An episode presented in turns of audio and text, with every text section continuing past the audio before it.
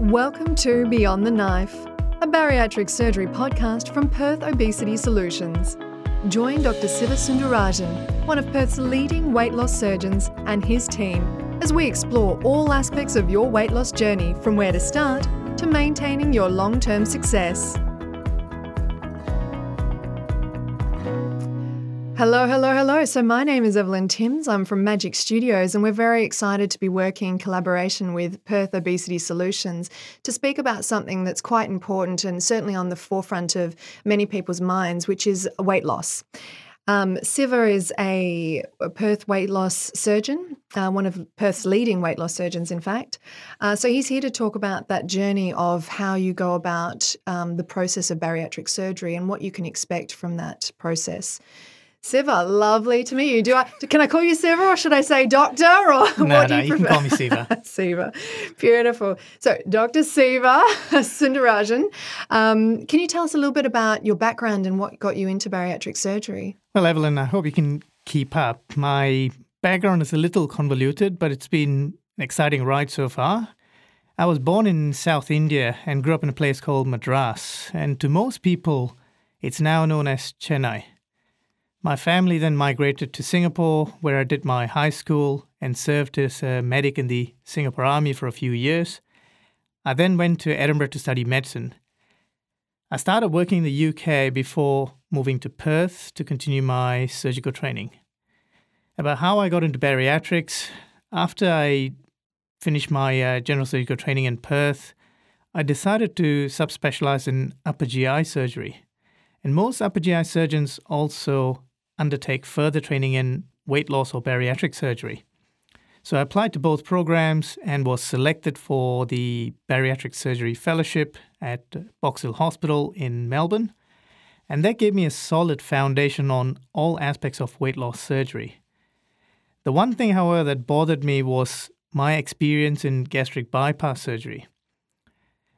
Gastric sleeve is by far the most commonly done operation in Australia only about 10 to 15% of patients have gastric bypass. In Europe, it's the other way around. So I went to Belgium to work with Dr. Bruno Dillemans, who's a world authority on gastric bypass surgery. At his hospital in Bruges, they did more bypasses in a fortnight than what we did in a whole year at Box Hill. So, what was it about um, England and the medical institution there that attracted you to go there for your study? Before you get yourself into trouble, Evelyn, I'll, I'll point out that I studied in Edinburgh, which is actually in Scotland. So uh, the rivalry between England and Scotland is fairly intense. it's almost like uh, us in uh, Perth versus the eastern states here. So uh, going back to why I went to Edinburgh, that was completely unplanned. Uh, I wanted to do medicine in Singapore, and at that time, Singapore only had one medical school, which was very hard to get into and academic excellence alone wasn't always enough. So, since my plan was to come back eventually to Singapore to work, I applied to all the medical schools that were recognized in Singapore, Edinburgh being one of them. And I feel quite privileged to have studied in one of the oldest medical schools in the world, and the city itself was an amazing experience. So let's talk about your surgical training then in um, Perth, and what was it that led you to Perth? Then you you kind of glossed over a little bit. So what was it about Perth that drew you here? I had initially planned to stay in the UK. Uh, unfortunately, there was a, a fairly radical shift in the employment regulations at the time, which made it very difficult for foreign doctors like myself to stay on. So myself and uh, a lot of my classmates to leave the UK and, and go elsewhere. So I applied to several jobs in Perth and Adelaide and was very surprised that almost all of them had offered me a job. And my brother was actually studying accountancy in uh, UWA at the time. And my mum felt that we could probably look out for each other. And so Perth it was. And I have been in Perth uh, for almost last 19 years and met my wife in Perth and got married with uh, three wonderful kids. And if work certainly doesn't keep me busy, then uh, they certainly do. Amazing. So, um, You mentioned that bariatric surgery versus bariatric sleeve. Is that correct? There's a difference there that I'm not aware of. Are you able to just uh, mention or speak about that a little bit more? So, bariatric surgery is the field, um, whereas uh, a, a sleeve or gastric sleeve, some people call it a, a sleeve gastrectomy, that's just a type of operation that you do. So, there are various different procedures that you would perform as a bariatric surgeon. Uh, so, gastric sleeve is one of them, gastric bypass. Um, in the not too distant past, we used to do a lot of bands uh, called the lap band.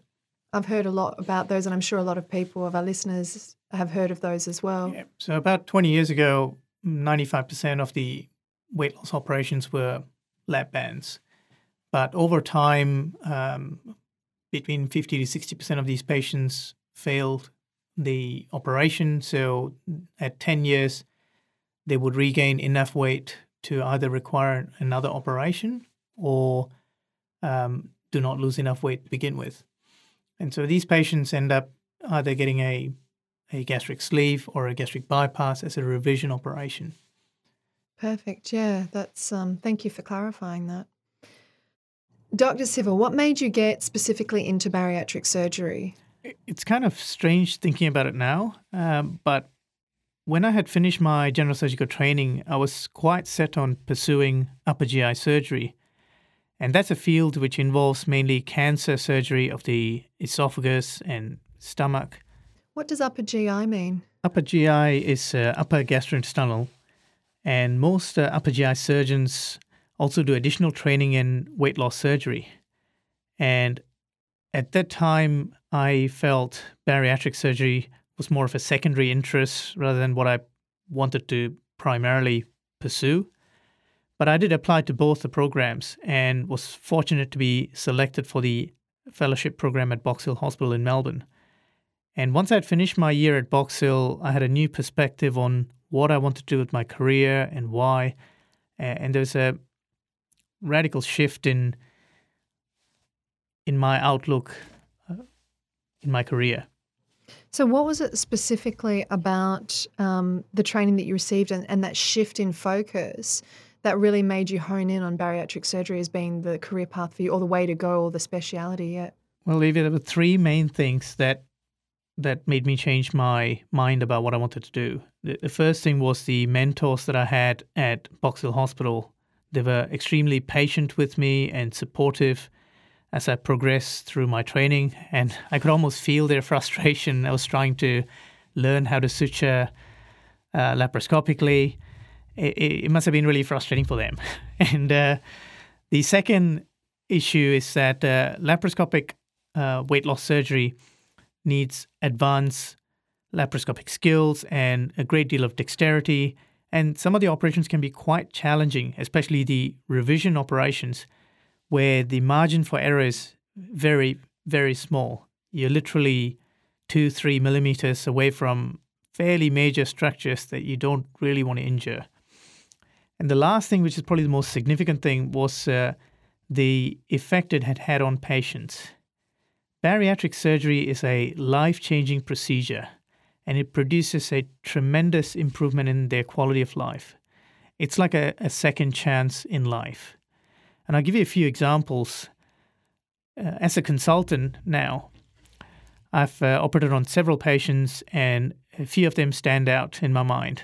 One is a, an ex Navy gentleman who had diabetes, severe arthritis, and reflux, and he could barely walk a couple of hundred meters.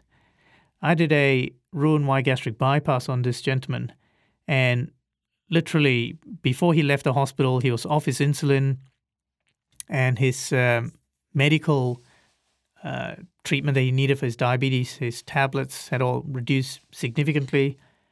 His reflux was gone, and he could now walk five kilometers a day, and he's lost about 60 kilograms so far. And another lady who was also fairly fresh in my mind is a a young lady in her 30s with uh, fertility issues. Both uh, her and her partner had tried having kids. Uh, they failed uh, IVF, uh, hormonal treatments, And she came to me for weight loss surgery and had a gastric sleeve. After about 18 months, she had lost 45 kilograms and they had their baby a, couple of years ago. And those kind of moments are, are not rare, they're, they're actually what we commonly see. And they're very satisfying to be able to play a part in this transformation and this significant change in their quality of life for these patients. What do you mean by revision surgery?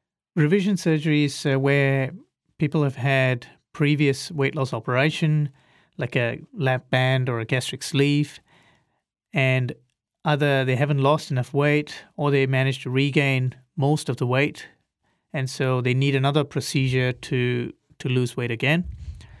And in other patients, they could have had a complication like severe heartburn or reflux, and these patients also need surgery to deal with those. Um, so, when you're not focusing in on um, bariatric surgery, what is it that you enjoy doing outside of this field that you're so passionate about? Um, I'll confess that I am I'm not a big fan of the gym. that makes two of us. I enjoy playing sports. So squash is uh, probably my favorite sport, and uh, I'm still sore from yesterday's game. Yep, yep. Um, and I also like playing soccer, and I love running. And uh, an interest that I've had for a long time, which uh, I haven't had too much time lately to do, is uh, origami. Origami. So, so, I love paper folding, and uh, I think that probably relates back to you liking to use your hands and oh, things. Just, yeah, um, yeah. I can sit for hours folding. Mm. So, um, and I've also had a an interest in the military. So this comes from the time I served in the Singapore Army. Yeah, right. So I'm still a reservist in the Royal Australian Air Force as a military surgeon. So whenever I've got time, I will um, I'll take part in that. And if all of these fail, I've always got my three kids to keep me busy. So. And they do, I'm sure. Beautiful. Um, so thank you for sharing all that information about, um, you know, giving a little taster into bariatric surgery. What would be really interesting to understand is kind of what sets you apart or makes you different from from other surgeons that are offering, uh, you know, this sort of uh, expertise in the field. I would say, Evie, that what sets me apart is my personality and my approach to patients in general.